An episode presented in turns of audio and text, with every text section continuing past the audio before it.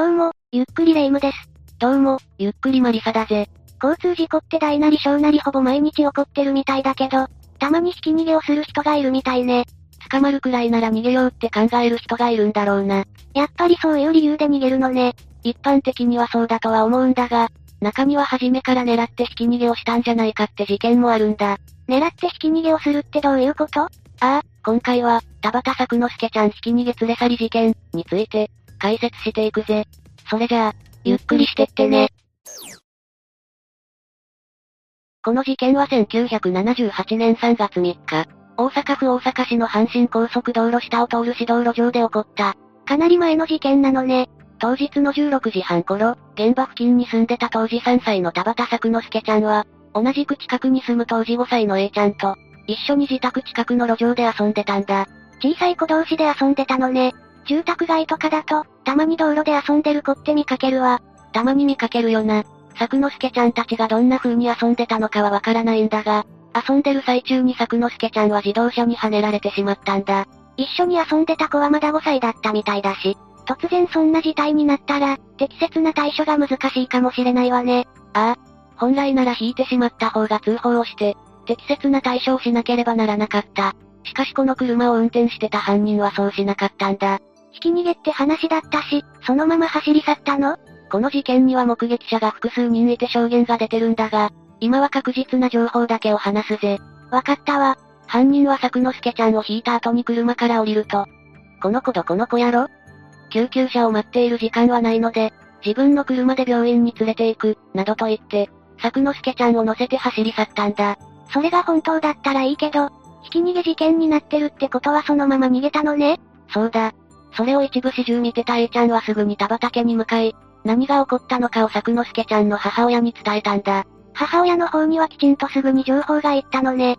その後、作之助ちゃんの母親は A ちゃんと共に現場に戻ったんだが、その時にはすでに作之助ちゃんも車も見当たらなかったそうだ。さすがに現場には戻ってきてないわよね。一応病院にも確認はしたのかしら？ああ。母親は近所の病院に連絡して確認してるんだが、どの病院にも作之助ちゃんが運び込まれた事実はなかったんだ。つまり車に乗せられてそのまま失踪したことになる。犯人の言葉は完全に嘘だったのね。これによって母親が警察に通報し、連れ去り事件として捜査が開始されたんだ。警察の捜査が入ったなら大丈夫じゃない？車のナンバーは押さえてないにしても、怪我した男の子を乗せてたらどうしても目立ったりするでしょうし。いや、大阪府警察住吉署は捜査本部を設置して、大規模な捜査をしてたんだが、作之助ちゃんは行方不明のままなんだ。最終的に5年後の1983年3月3日午前0時に、業務上過失致死及び略取誘拐罪での時効が成立して、捜査が打ち切られてる。どうして見つからないのかしら？さっき目撃者がいたって話じゃなかったっけ？ここからは事件を目撃してた人たちからの情報について話していこう。この事件は発生時刻が人通りの多い時間帯だったこともあって、近くを通りかかった女性教員や付近の仕事現場にいた作業員、事故を見て後続車両から降りてきた人など、多くの人たちが目撃してるんだ。ちょうど夕方くらいの時間帯だったのよね。正確な人数はわかってるの？少なくとも8人の目撃者がいたみたいだ。その人たちの証言によって、犯人や車の特徴、向かった方角などが明らかになっている。どれも重要な情報だわ。犯人はどんな人物だったの？顔までは分かってないんだが、40代に見える人物で、仕事帰りの人が多い時間帯だったがスーツ姿ではなかったらしい。スーツを着ない仕事をしてるのかもしれないわね。車には特徴はあったの？色は白で車種はトヨタカローラに見えたらしい。証言によると犯人の車は一度作之助ちゃんを引いた後、一旦は数十メートルほどその場を離れていったそうだ。その後戻ってきて作之助ちゃんを連れ去ったみたいだ。事故を起こした直後に降りてきたわけじゃなくて、一旦その場を離れてから降りてきたってこと？ああ。それもあって犯人は最初は逃げるつもりだったんじゃないか、と言われてるんだ。普通に考えるとそういう風に見えるわよね。他に何か犯人に繋がる情報とかは出なかったの？明確に犯人を特定するものではないんだが、犯人の車は南側へと向かったっていう証言が出てる。ただこれに関しては見えない場所で何度も曲がれば、いくらでも進路を変えられるから、実際に犯人が向かった方向を特定するのは難しいかもしれない。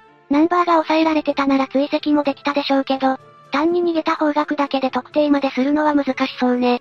そういえば作之助ちゃんはどんな状態だったの？知らない人に車に乗せられることになっても、抵抗できない状態だったのかしら？どうやらそうらしい。現場を目撃した人によると、作之助ちゃんは頭部から血を流して手ぐったりした様子だったみたいなんだ。普通の人でもその状態だとうまく動けないでしょうし、ましてや3歳の子だと突然そんなことになったら、抵抗はできないでしょうね。仮に傷が浅くてもパニックになって動けないと思うわ。事故に遭った直後だからな。それら以外には有力な情報は出てなくて、重傷を負った作之助ちゃんは失踪したままになってる。でもどうして何の証拠も見つからないのかしら。警察の大規模な捜査があったなら何か見つかってそうだけど。ネット上では犯人が特定できなかった理由として、二つの理由が挙げられてる。二つも？まず一つが警察への通報が遅れてしまったということだ。作之助ちゃんの母親は A ちゃんから話を聞いて、まずは近所の病院への連絡をしてたのを覚えてるか？ええ。確かに現代の価値観で考えるとまずは警察への連絡が、最優先って思うけど、でも当時と今では価値観が違うでしょうし、お母さんを責めるのは良くないと思うわ。そうなんだが、実際に警察への連絡が遅れてるのは事実なんだ。警察が動き出したのも3月4日になってからで、それも作之助ちゃんが病院に運び込まれたとの、情報が出なかったからなんだ。じゃあもっと早い段階で連れ去り事件として通報してれば、もっと早く動いたかもしれないってこと？たらればにはなってしまうが、複数の目撃情報が出てるからある程度の追跡はできたかもしれないし、実際に捜査開始が翌日になってしまってるからな。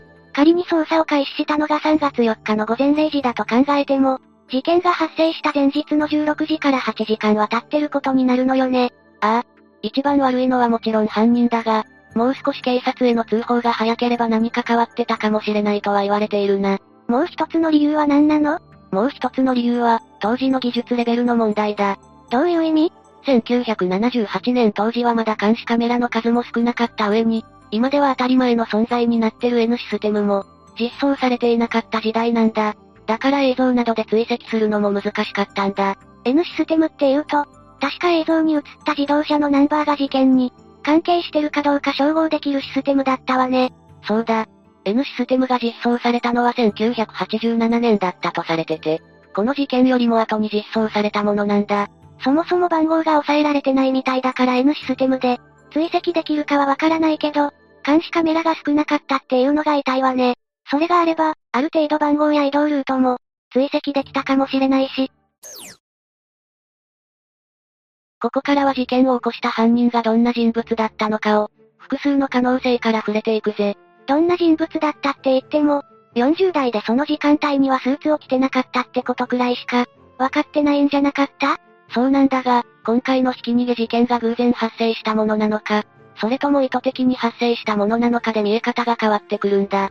作之助ちゃんを乗せて連れ去ったわけだし、事件の隠蔽が目的の犯人だったんじゃないかしら。まずその部分についてなんだが、ネット上では二つの可能性に触れられてるんだ。どんな可能性なの？まず一つは、事件は偶然起こったものだが、結果的に隠蔽になった説、だ。結果的って部分が引っかかるわね。霊夢にも犯人の立場になってみてほしいんだが、もし子供が目の前に飛び出してきたりしたら、霊夢ならどうする？それはもちろん急ブレーキを踏むわよ。そこなんだ。急ブレーキを踏めば摩擦によって地面にブレーキ痕が残るんだが、現場にはそういった痕跡はなかった。しかも目撃情報によると、作之助ちゃんを引いてから数十メートルは走ってたんだ。犯人は急ブレーキを踏まなかったってことよね。数十メートル走ってから戻ってきたのもすぐには止められなかったからかも。そうだった場合、考えられるのは、犯人が前方不注意などの理由で作之助ちゃんを、跳ねてしまった可能性だ。そうなるわね。でも結果的に隠蔽してしまったっていうのははじめは本当に作之助ちゃんを病院に連れて行くつもりだったが、搬送中に作之助ちゃんが亡くなってしまったという説だ。そうなれば当然、事故とはいえ人を殺してしまったわけだから、逮捕されることになる。それを恐れて作之助ちゃんを遺棄したかもしれないってこと？あくまで一つの説だが、十分にあり得る話だとは思うぜ。他にはどんな説があるの？二つ目は、事故は偶然だったが、連れ去りは意図的にやった説、だ。事故は偶然だったのに意図的に連れ去ったっていうのはどういうこと？これはさっきの説とは違って、事件の発覚を恐れた犯人が、被害者である作之助ちゃんを誘拐して、重症状態を継続させることで殺害したとする説だ。でもそれだとリスキーすぎない？もしそれがバレたらもっと罪が重くなるじゃない？もちろん普通に考えればそうだが、そもそも事故を起こしたから、自分で被害者を運ぶっていう判断は普通とは言えない。救急車を呼ぶのが基本だからな。だとすると犯人は、作之助ちゃんを引いてから、わずか数十メートルの間にそれを思いついたってことになるわよ。ああ。もし本当にこの説だった場合、犯人はなかなか危険な思考をしてる人物と言えるだろうな。今のところ二つの説で共通してるのは、事件を隠蔽しようとしたって点ね。そうだな。だが三つ目の、そもそも最初から誘拐が目的だった説、もあるんだ。事故そのものが意図的に起こされたものかもしれないってこと？例えば身代金目的で誘拐するために、わざと抵抗できないように車で跳ねたって感じだ。でもそれだと身代金の要求が電話とかで来るはずよねそういった電話はなかったんでしょ？霊夢の言う通り、どうやらなかったらしい。ただ、もしこの説だった場合、犯人にとって、作之助ちゃんの命はどうでもよかったことになる。過去に起こった身代金目的の事件を見ても、誘拐被害者がすでに死亡してたり瀕死だったりすることがあるからな。仮に身代金目的じゃなかったとしても、誘拐が目的なら手段を選ばず、事故に見せかけるっていうのはあるかもしれないわね。ああ。身柄そのものが目的の誘拐っていうのは意外と少なくて、大体が金目当てか脅し目的だろうからな。三つ目も全くありえないとは言い切れない説ね。そして最後に四つ目に、殺人が目的だった説、というものがある。最初から殺すために引いたかもしれないっていうの？さっき挙げた三つの説の中では一番可能性としては弱いかもしれないが、絶対にないとは言い切れないものだ。確かに過去の動画でも人を殺すこと自体が目的だった事件とかがあったわね。そういった人物の犯行だった場合、最初に引いた段階では、作之助ちゃんの死が確認できなかったから車から降りてきたとも考えられる。そして連れ去ったのも、自分の目でしっかりと最後まで見る目的だったのかもしれない。ありえないって言い切れない説ではあるわね。そういう異常な感性を持った犯人ってこれまで何人も存在してきたわけだし、もちろんこれらの説のどれにも当てはまってない可能性も十分にあるが、今挙げた説だけでも犯人の人物像は4つは存在することになるぜ。情報が少なすぎるからどんな性格をしてて、どうして連れ去ったのかがわからないわね。そのせいで余計に捜査が進まなかったのかもしれないわ。以上が、田畑作之助ちゃん引き逃げ連れ去り事件、だ。